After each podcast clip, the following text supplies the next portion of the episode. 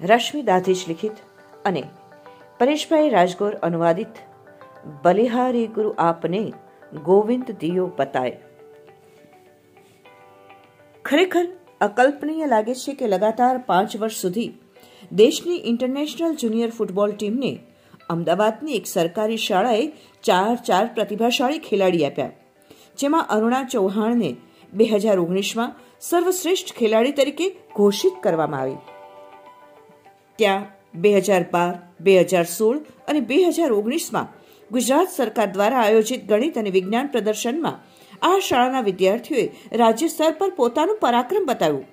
જાણીતી ખાનગી શાળાઓને પછાડીની કોલેજની, થલતેજની વિશ્વભારતી શાળા નંબર એકના વિદ્યાર્થીઓએ અમદાવાદમાં વિજ્ઞાનથી માંડીને રમતના ક્ષેત્રમાં પોતાનું નામ ઉજાગર કર્યું છે. અહીં ભણતા વિદ્યાર્થીઓમાં આત્મવિશ્વાસ ભરવાવાળા અને દરેક પગલે માર્ગદર્શન આપવાવાળા બીજા કોઈ નહીં. પરંતુ શાળામાં બે હજાર છથી કાર્યરત રાજ્ય સરકારથી શ્રેષ્ઠ શિક્ષકનું જેમને સન્માન પ્રાપ્ત થયું છે અને સંઘના જે સ્વયંસેવક છે એ શ્રી મહેશભાઈ ઠક્કર છે.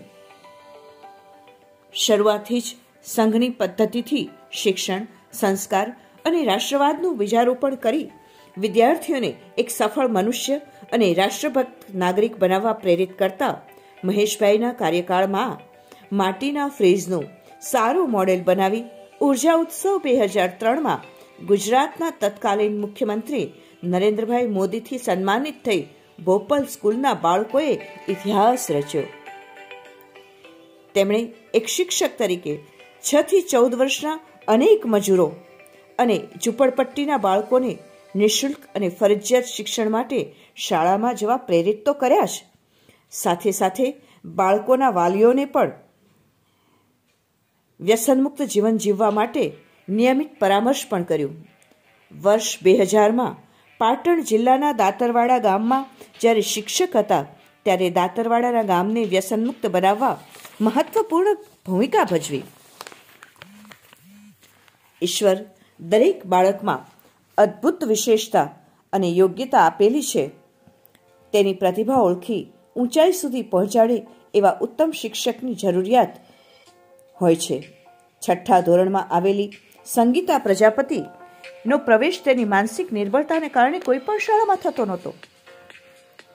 સરકારી નિયમ પ્રમાણે મહેશભાઈએ પ્રધાન આચાર્યથી વાત કરી, સંગીતાને પોતાની જાળવણીમાં રાખી, ચિત્રકળાની રુચિને જાણી તેને પ્રોત્સાહિત કરી. આઠમું ધોરણ પાસ કરતા કરતા સંગીતા પૂર્ણ રીતે સામાન્ય થઈ ગઈ. સંગીતાની અભિનવ પરિયોજના આઈઆઈએમ દ્વારા તેની સાઇટ પર લગાવવામાં આવી.